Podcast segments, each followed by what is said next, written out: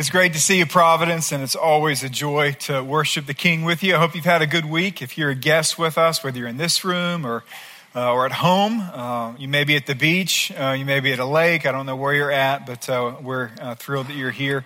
If you're in this room or um, some other room, but it is great to see you. I want to ask you, if you would, to turn with me to First Timothy chapter 1. Uh, it's going to be just a little bit before we read it, but, uh, but if you want to go ahead and turn there uh, in your Bible. If you uh, don't have one with you, there uh, should be um, one in the seat near you. And if you don't have it at home, please take that home with you. We would love for you to have your own copy of the Bible um, on, a, um, on a weekend uh, when we celebrate the amazing freedoms that we enjoy in our own country because of, of, of, of grace, because of sacrifice. Uh, we also confess uh, gladly that uh, we are very dependent on the Lord and, um, and, and His grace and His mercy. And He's done an amazing thing in each of our life, and He's called us to talk about it. So, over the next five weeks, uh, this week and four more here in July, what we want to do is to walk through a series. It's called Planting the Gospel.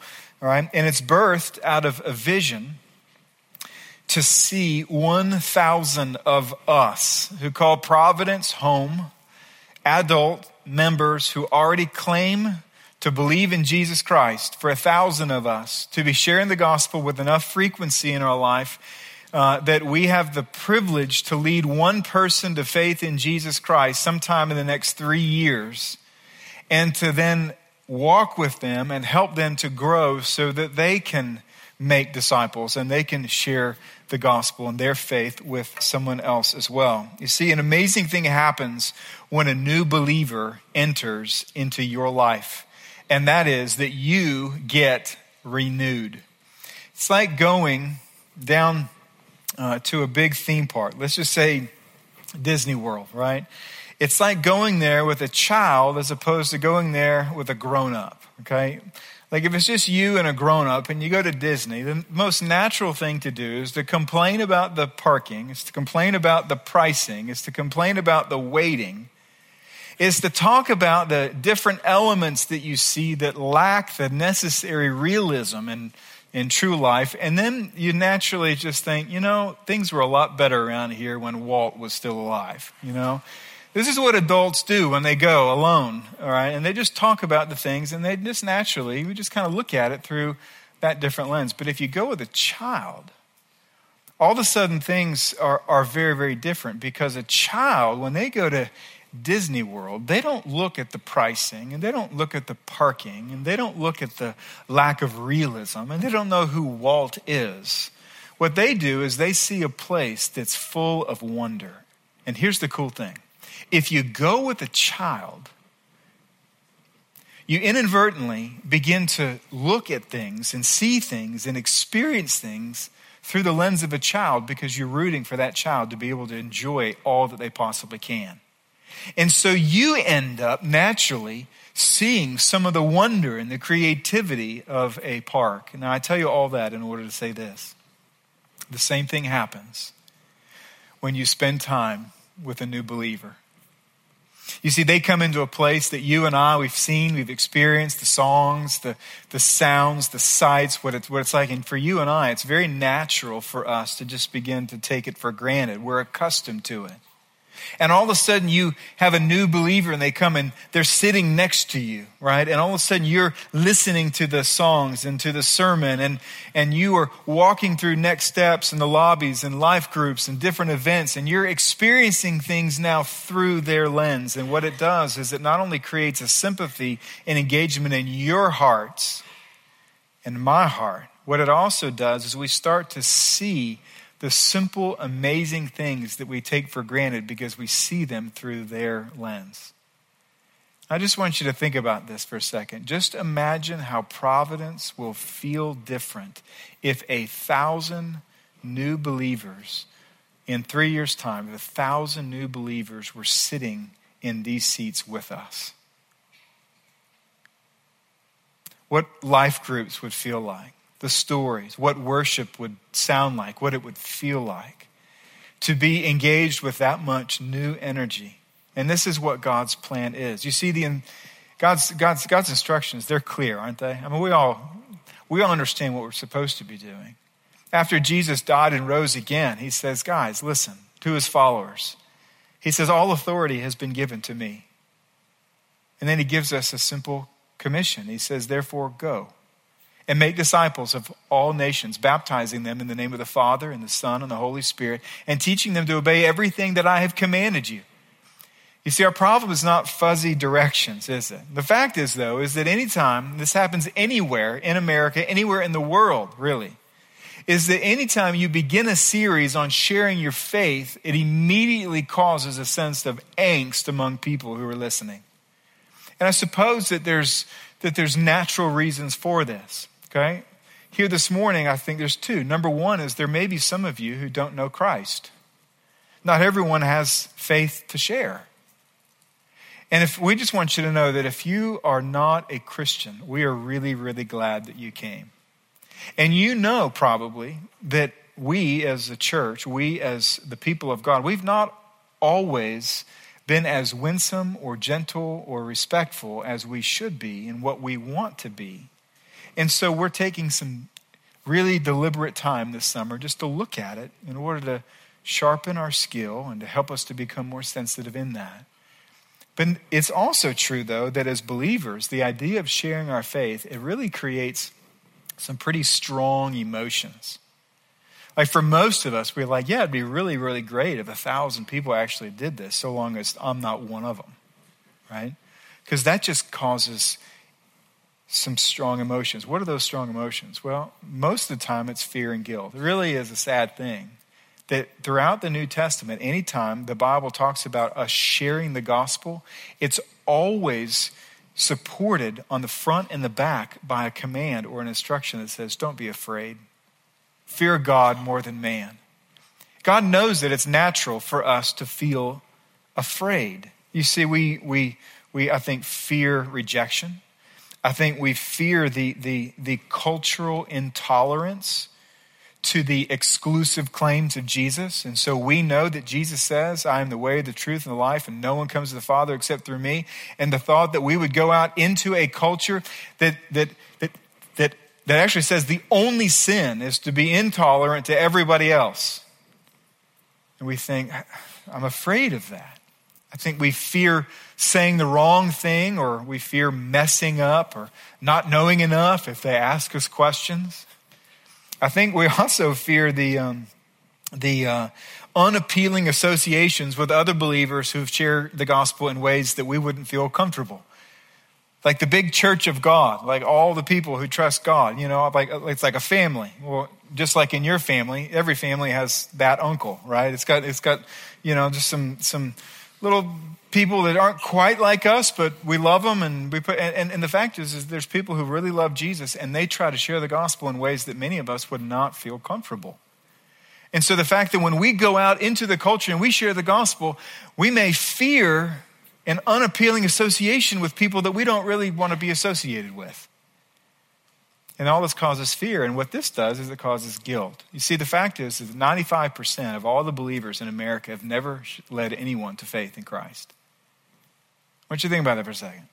What that means is that in our church, we would be no different. 95% of the people who call Providence their home have never had the privilege to lead someone to faith in Christ, even though that is the last thing Jesus told us to do.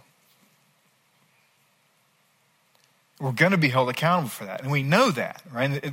So as we open up the Bible and we look at Matthew chapter 10, and Jesus says, Whoever acknowledges me before men, I will acknowledge before my Father in heaven. But whoever disowns me before men, I will disown before my Father in heaven. All of a sudden, I'm like, oh, I'm terrible. I'm a terrible believer. Please, God, give me grace. I hate doing this. We don't even like to think about it because it creates guilt. We have guilt because we have fear. We have guilt because of missed opportunities. This week, I had several opportunities to share the gospel with people that just in life. And there were some of them that went well, and there were some of them that just either because of fear or because I just couldn't figure out the way to move from that conversation to talking about spiritual things because I was afraid of how they were going to respond or what someone else in line was going to be thinking. I just, I'm not going to do it. And I left. I'm like, man, I probably should have done that. And so, what I want you to know is over the next five weeks, I'm not going to come with a rod. We're not going to come with a rod. We're going to come with great sympathy and hope that God is going to do something within us. You see, if you have the Holy Spirit in your heart, as I have in my heart, then we have the power within in order to do supernatural things. And God literally can use us. He can use you, you. Think about that. He can use you to lead someone to faith in Jesus Christ. You see, there is one other really strong emotion that I pray will be the propellant, the fuel to our endurance in sharing the gospel. And that strong feeling is joy. You see, in all the opportunities I had this week that, that I thought, ah, didn't quite go, I had four opportunities where I got to share part or all of the gospel. And you know what was the coolest thing is, is, is, is as we finished and I'm driving away, or in each case, I, I got a sense of John chapter 16, verse 8, when Jesus says, When the Holy Spirit comes, he's going to convict you of sin and righteousness and judgment. Now, all of us know what it's like to feel conviction of sin, right? It feels bad. but we also know what it's like to feel his conviction of righteousness. And what that is, it's when the Holy Spirit within us confirms His pleasure in what we're doing. And you know what? There is an amazing joy that's associated with telling people about Jesus that the New Testament even attests to.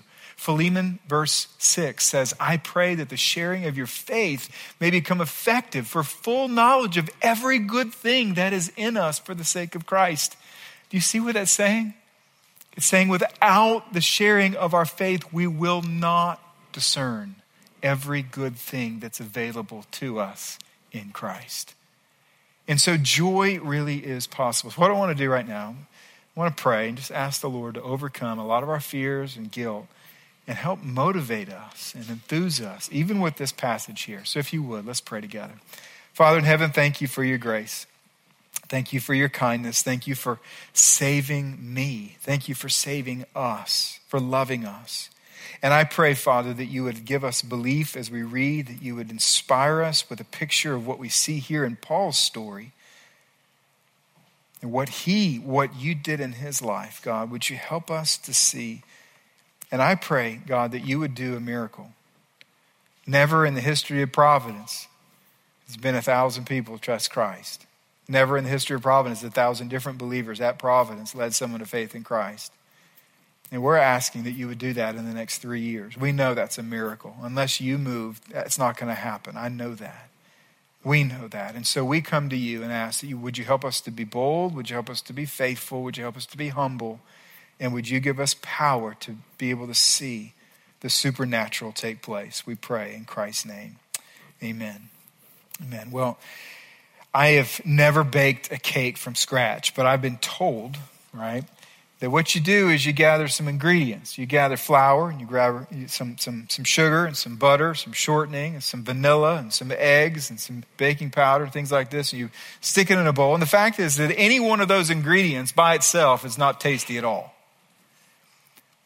But, but like a miracle takes place in the bowl. When you mix all that together and you add heat, all of a sudden life turns really, really good for a little bit. It's an amazing thing. And it's very similar to sharing the gospel. You see, the Bible talks about ingredients different things that are necessary to make our witness more effectual, more potent in our culture. And so, over the next five weeks, we're going to look at those five ingredients. Each one of these, by themselves, they lack the power that's necessary, but you add them all together, and all of a sudden, God can do things to shape the world. And these five are this. We want to, first of all, we want to remember clearly. That's what we're going to look at right now. Next week, we're going to look at living authentically, praying faithfully. We want to care personally and then share lovingly. Now, the one ingredient that we want to look at today is very similar to wind. Wind. You see, you can't grab the wind, but if it's there, you can see its effect. And that is this ingredient of remembering God's grace in our own lives. If you were here last week when we looked at Jonah, he forgot about God's grace in his own life. And as a result of that, he became very apathetic to people who were lost, very unforgiving, very stingy with what God had given to him. And so, what we find here in this little book, this little passage we're going to read right now, is you have Paul. He's about six years removed from having his head cut off as a martyr for Jesus. He's not in prison right now, but he hears that, that his buddy, his son in the faith, his name is Timothy. He's a pastor. He's a young pastor. He's really discouraged. He's beat down. He's tired. He wants to quit. This whole sharing the gospel in places that are hard, he's like, enough. And so, what Paul does is he comes to him, and what he does in, in chapter 1 is he demonstrates how ministry, how sharing our faith, is to come from an overflow of remembering where Christ found us, how Christ saved us, and how Christ sent us. And so let's look at it together. Starting in verse 12, he says, I thank him who has given me strength, Christ Jesus our Lord, because he judged me faithful appointing me to his service, though formerly I was a blasphemer, persecutor, and insolent opponent. But I received mercy because I had acted ignorantly in unbelief, and the grace of our Lord overflowed for me with the faith and love that are in Christ Jesus. The saying is trustworthy. And it deserves full acceptance that Christ Jesus came into the world to save sinners, of whom I am the foremost. But I receive mercy for this reason, that in me, as the foremost, Jesus Christ might display his perfect patience as an example to those who were to believe in him for eternal life. To the King of the ages, immortal, invisible, the only God, be honor and glory forever and ever. Amen. So, what is it that we need to remember clearly? The first thing is this is that Jesus loves us in our brokenness. And this is one of those gifts. He doesn't just tolerate us, he loves us. I want you to notice how Paul starts. He says, I thank him. I thank him. Now, sometimes the Bible, not, not sometimes, every time, it's really good to read the Bible creatively. Now, I don't mean that you create add, and add words to it, right? So that it, what I mean is this, is that as you read it, you start thinking in your mind, what must it have been like for Paul to actually sit down and write this down? What was happening in his life? What was he feeling? How did Timothy feel when he first received it, when he opened it up? when he tore into it and said, Oh, this is from Paul. Let me read it. What must they have been feeling? You see, Paul was, um, was writing, and just like you've written, there's times when you know what you're about to write, like the next three or four sentences, and you're like, you know what? And all of a sudden, that creates an emotion in you before you've even penned one of them down. That makes sense? So, what Paul is saying is this I thank him, and his gratitude is coming from what he's about to write. He's about to be he is overwhelmed because of what he's about to tell Timothy. And this is an amazing thing. He, he says, I thank him. Literally, if you actually look at the Greek, what it says is this is I am having thanksgiving for him. I am having thanksgiving to him. You see, there's a difference between being thankful and saying thank you, isn't there? We all know this. If you have a kid or if you've ever been to a kid's birthday party, Kid opens up the first gift and he's like, wow, look at this. I got, how cool. He sets it aside and he grabs the next gift. And the parent goes, um, Junior, what, what should you say to little Billy over there who gave you that? Oh, yeah, yeah, yeah. Now, we're not trying to create moralists out of our kids, all right? But, but isn't it true that oftentimes we're training people to say thank you even though they're not thankful? Now, as parents, we're not trying to do that. What we're trying to do is to instill in them patterns of behavior that when someone does something kind to you, the natural thing you do next is you say, thank you. But what Paul is saying here is this not only am I saying I thank him, I am thankful. I am having thanksgiving to God. And this is why. Because once I was a blasphemer. I denied Christ and I opposed Christ's claims. And not only that, once I was a persecutor. In other words, I tried to get other people to deny Christ and to oppose Christ's claims. And I was an insolent opponent, literally a violent man who opposed Christ. We see this as Paul continues to write, even, even in his letters. And then there's an account from Luke, and he writes in the book of Acts, Acts chapter 22, verse 4, where Paul says, I persecuted the way to the death. Now, what's the way?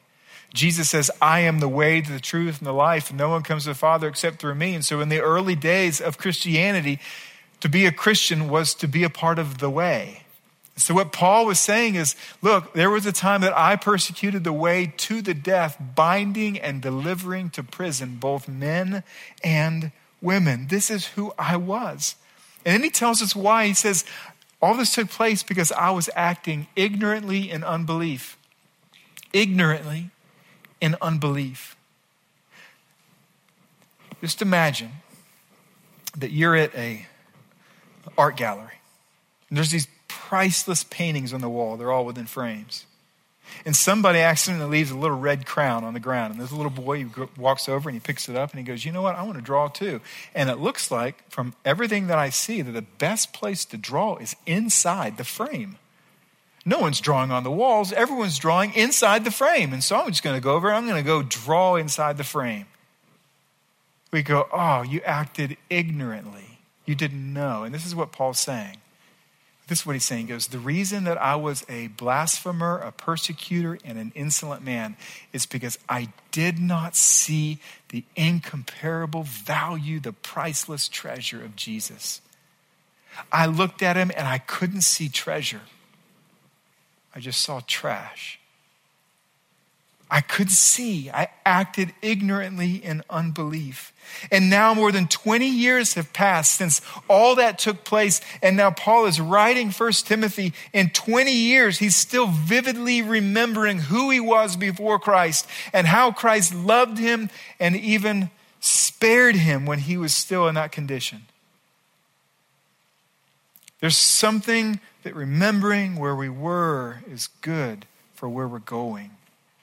And so, Providence, let's remember our life before Christ. This is the application for this first point. Let's remember our life before Christ. I would encourage you, not maybe even right now, but sometime today, think about what life is like. What were you thinking? How were you feeling? What were you missing in the days before Jesus saved you and forgave you of your sin? You see, I can tell you my testimony. My testimony was my dad was a pastor. And so, where I was before I came to faith when I was 16 years old, was for 16 years, or at least many of those years, I saw that Jesus, just like Paul, I was painting on it. I looked at Jesus and I said, I just don't see the big deal. I thought he was inconsequential. Yeah, he saves me, he died, he lived, all right, whatever. That's where I was. And then Jesus, in Luke chapter 15, he tells a little parable about two different sons to describe the whole human race. He says basically we all fit into one of two categories. We're either religious, we stay close to home, but we're really far from God, or we're irreligious and we run away from home and we're really far from God. In both cases, we're very far from God. And I was, I was the son that stayed close to home. You see, my dad was a pastor. And so it just, it, it, it was rewarding when you're in the church to be good because everyone thinks highly of you. And the fact is, is there was tremendous amount of anxiety, hopelessness and emptiness in my heart, and the only thrill were when people thought much of me. And so I lived my whole life trying to make people think much of me. And in the circle that I was in, what that meant was I needed to be good. People like good around here, so I'll be good, and then I'll be praised for being good. And so I tried to be good morally, and I tried to be good in sports, and I tried to be good in school. And you know what? I kind of was. And I was so empty. I think back on those days like I was cotton candy, that it looks all big, and yet it's just full of hot air, just a little bit of drop of water, and all of a sudden it can reduce the whole existence down to just a few grains of sugar. That's where I was. People look and go, wow, but I was so judgmental and I was critical. It was not pleasant, and I was not pleasing to others. And that's where I was, that He saved me out of that. And you see, remembering where we were, it makes us thankful. And isn't it true that thankfulness is pleasant to be around? Have you ever been near somebody that just didn't matter what happened in their life, they just couldn't say thank you because they just assumed it was all deserved? It's really hard to be around somebody like that. But isn't it amazing how appealing it is to be around somebody that just every good thing in their life they say thank you? Thank you so much for giving me a seat. Well, there's a bunch of them. I, okay, thank you, though, that you made one available to me. It's just, it's just so pleasant. Listen, it's very effectual to the people in the world when they see believers as being thankful, amazed at God's kindness. And the reason that we can be thankful is because we can look back and go, This is what He's done in my life. And the fact is, though, is not everyone here can recall those days. And so, what I would encourage you to do is this if you cannot remember with vividness what your life was like before Christ, then open up your Bible and read what God remembers about your life before Christ. He remembers perfectly. He knows what that relationship was like perfectly, and He wrote down some verses so that you would be reminded of what He knew we were like before coming to faith in Christ. Let me just show you two of them. There's a bunch of them. Let me just show you two. Ephesians 2 1 says that you and I, we were dead in our trespasses and sins in which we once walked. What that means is this that God came up to us and He goes, You know, before my son saved you, I would poke you spiritually and I'd prod you and you wouldn't even move. I'd send people to do good to you, to speak to you, to encourage you, and you would just rebuff all of it. You were dead. You weren't in like a doghouse, you were in the morgue. You weren't in a doghouse where you can whimper and moan and make goals and apologize and look up real sad like. You did none of that. The reason is because you didn't even care about me. God says, This is how I remember my relationship with you before my son forgave you. This is what we were like.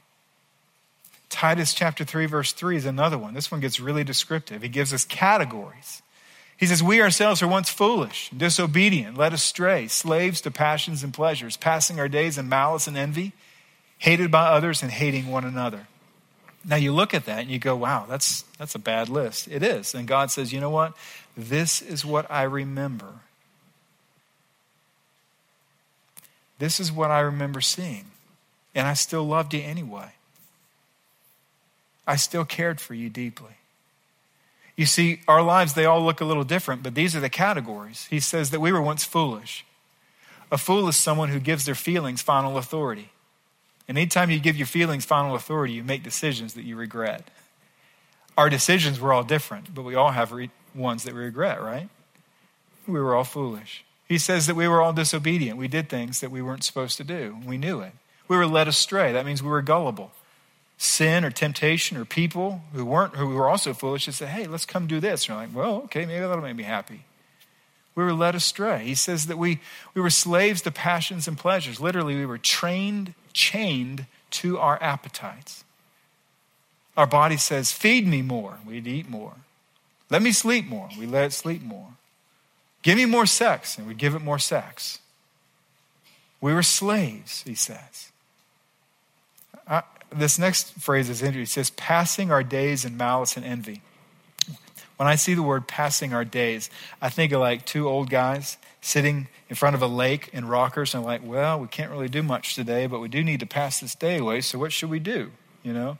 And God says, This is how I remember your days. You were mean to people, and when you saw blessing in their life, you wanted that blessing for yourself. You were envious. You passed your days looking at what everyone else had and not what I've already given you. And he says, and as a result of that, our relationships were broken and there were hatred toward each other. Now, you think, gosh, that's really, really terrible. It is. And God says, look, if you forget about where I found you, God says, I didn't forget. And if this is really where we were at and where God saw that we were at, you can look at that and you go, but now look what he's done. And that should, should stir a measure of gratitude within our hearts. And so be encouraged, friends. Jesus loves us in our brokenness, not only back at that day, but even sometimes now when we still act broken.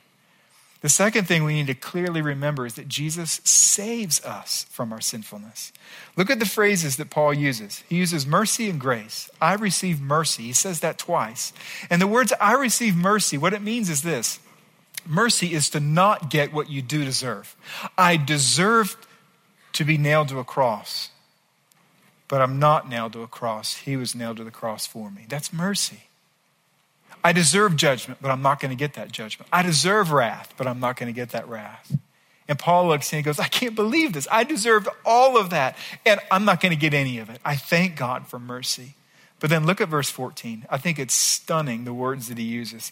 He says, And the grace of our Lord overflowed for me. You see the word for, for me? I actually underline the word for in my Bible, and this is why. Because if I was writing it, I would naturally write, The grace of our Lord overflowed to me. The word for means that there was something that stood against us in between his grace and us, and God did something to overflow that thing, that problem that we had, so that I could draw near to him. He did something for us, and this was the problem. Standing between us and God, there was not only a law that was the unbiased, unemotional witness about our sinfulness, but there was also a guilty verdict. And it was accurate. The verdict said this person has sinned, and it's true. And there's nothing that we could do to atone for that. There's nothing that we could do to actually bridge that gap. And so what he says here is this is that before I did anything, I wasn't looking up to God like a sad puppy saying, "Please save me." I wasn't praying to him. I wasn't doing anything except opposing him and blaspheming him, putting people who loved him in prison. He goes, into that moment, the grace of God overflowed for me. And Jesus Christ came to this earth and he lived a righteous life. And then he went to the cross to pay for our sin. He died there, he was buried, he rose from the dead. And when he rose from the dead, he said, Now, anyone who would believe in me, I will forgive them of all of their sin. I will give them my righteousness and I'll change the verdict. The grace overflowed for us so that what stood in between us was no longer there. Do you see this as good news, Providence? This is, it's stunning that He would save us from our sin. You see, none of this is trivial. You see, the seriousness of an insult rises in proportion to the dignity of the one that we insult. And God is perfect in every way. He's also just and loving, and it's a good thing, for if God were not just, there would be no demand for Christ to die, but he did because he is just. And if God were not loving, there would be no willingness for Christ to die. But he is loving, and so he did die. And this is why Paul, he culminates and he goes, Look, this is the saying that's trustworthy and it deserves full acceptance. Christ came into this world to save sinners. And then he looks at himself and he goes, and I'm the foremost. If this is the case, then Providence, let's remember how Jesus saved us. I want to encourage you to take a moment. We've already done this in the service, just to remember when God saved us. But it's helpful. Oh, how did God do it? Who was in your life? Who shared the gospel with you? You see, it's important to remember those days because if you can remember those days, it creates gratitude in our heart and enthusiasm that God can do it in someone else's life through us. This is why Paul, the same Paul writes in Ephesians chapter 2 verse 12, he says, remember that you were at that time separated from Christ. Now I want you to think about this sort of crazy story. Let's just say that we're in a car. You're in a car by yourself and you don't know it, but there's a bomb in your trunk. It's set to go off and you don't even know it's there. You are in peril. And the police, they're made aware that there's a bomb there. And because they love you, they say, you know what? We need to chase them down or her down and we need to, we need to protect them. We need to rescue them. And so all of a sudden they turn their lights on and they start driving after us. Well, because we have a guilty conscience, we all do, because we're all fallen. That's why when you first see police lights, you don't think, oh, good, public servants ready to help me. Right? You think, oh no, what did I do wrong? And so you look back into your mirror and you see the lights and you go, oh man, what did I do wrong? And for whatever reason today, you get, ah, I'm not stopping. And all of a sudden you just hit the gas and you're flying down the road, right? Because maybe you'll lose them. Well, well, the police, they like care so much about you. They say, you know what, we, we just have to do it anyway. And so they, so they chase you down. All of a sudden you have to stop and they run to the car and they grab you. They take you over to a field. And just when you get over there, when you're in safety, your car blows up. And now all of a sudden, several years back, and you're like, you know, I remember the chase. And this is what Paul's saying. He's saying, believers, it is good to remember the chase when Christ changed your life, when he broke through all of the unbelief, when he broke through all of the opposition, when he broke through all of the arguments that you had, when he broke through all your love for sin, it's good to remember that chase. For unless we feel a great need for a Savior, we will not feel He is a great Savior. See, providence in Christianity Whatever fails to spring from overflow will not spring for long. This is why Jesus says, Abide in me. The most natural thing for a branch to do when it's abiding to the vine is to bear fruit, and the most unnatural thing for a vine to do, a branch to do, if it's not connected to the vine, is to bear fruit. So he says, Abide. Everything in Christianity, every instruction is based on the idea of overflow that something happens within and it spills out of our heart. And so carve out some time every day to strengthen your witness by remembering his salvation in your life. Are you happy that you're saved?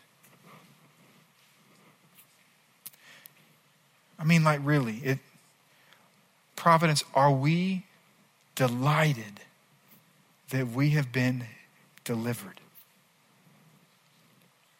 You see, I can guilt you into giving your waitress a track this afternoon, but unless there is an overflow of the heart where Jesus is living and reigning, we will not be a people who love to talk about our faith.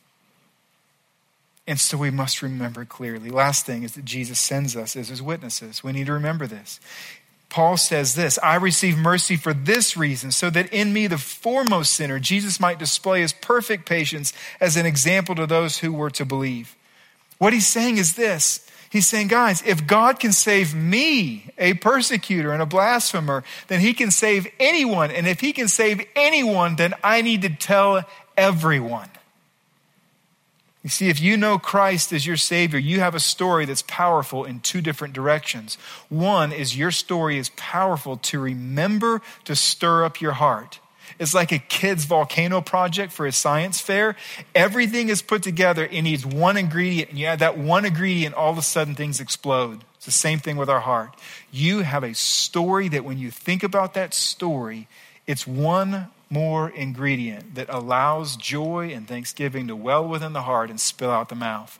And this is exactly what happens in Paul, right? He, he says, Look, I'm so thankful. And then he writes where God found him, how God saved him, how God sent him. And then what does he do in verse 17? It spills out of his mouth. And all of a sudden he starts praising God. He says, To the only God the God of all ages, the one who's immortal and invisible, the only true God. He's giving an example of exactly what happens when we get excited about our story. But there's another thing that our story can do, and that it can provide a bridge. You see, our story is not the destination, it's simply the bridge to his story. If we go out sharing the gospel, you're going to find people that want to debate the facts, the truths that you claim. But you will not find people that want to debate your story. And I would simply encourage you this don't embellish your story to make it compelling. You know, we all hear these amazing testimonies like, wow, my testimony is boring compared to them. I, I need to add some detail. I need, I, I need to add a few, a few significant problems in my life that weren't there so that people will really be impressed with Jesus. Now, listen to me. Somebody who is lost today has a similar story to yours, and they need to hear how the Savior can save them. So don't embellish it. Just tell him your story so that you can tell his story. And so, two applications that we're going to sing. The first is this this is to believers is let's write out our story that leads to his story. Our team, led by Dave Owen, actually put together a five day devotional, five days for this week. We want to ask you, they're, on the, they're, they're, they're out back. Next steps, and you just pick one of these up. You go through it five, and then on day six and seven, actually it's just day six, but you have two days for it. At the very end, it, it's just a little thing you can fill out, a few questions that help you write your story. Now, it doesn't have to be long, and the reason I know that is because Paul got it done in six verses. Okay? We read his entire testimony. You can read it in about 35 seconds. Okay? So we're not really looking for a like a novel or, or, or anything like that, right? Just write your story so that you get familiar with it. And then this is what I want to ask those of you who are life group leaders. I want to ask you to devote some time, sometime this month in your life group, to provide people in your life group in a safe environment the opportunity to share their story with everyone else or with just a few people, maybe in smaller groups, whoever would be willing to do so.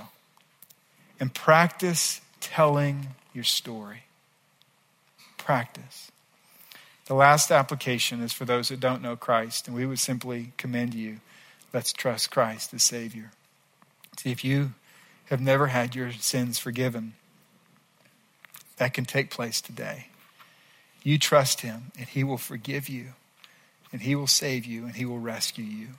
We as a church family, I'm the one who has a microphone attached to my head, but every single one of us who have had our sins forgiven by Jesus Christ would say to you today in affirmation look to Jesus Christ, and you too can be forgiven of your sin. So let's pray together. Father in heaven, thank you for your kindness to us. Thank you for your mercy that you pour out to us. And thank you, God, that we have the opportunity. We have the opportunity to hear the gospel. We know there's some 2 billion people in the world who are waiting for us to go tell them. And we pray, Father, that you would help us to be grateful, grateful to remember back of where you found us and how you saved us and how you've sent us. And I pray, Father, that you would use this, you would use your word just to spark an enthusiasm in our heart this week to think about what you've done in our life and to be inclined to want to tell other people about what you've done in our life. As we sing to you and as we give out of what you have given to us now, we do so as worship. You're worthy of it. And I pray that you would take these resources and you would maximize them and mobilize them, Lord, to help the gospel go forth to the ends of the earth. We love you. We need you. And we pray this in Christ's name. Amen.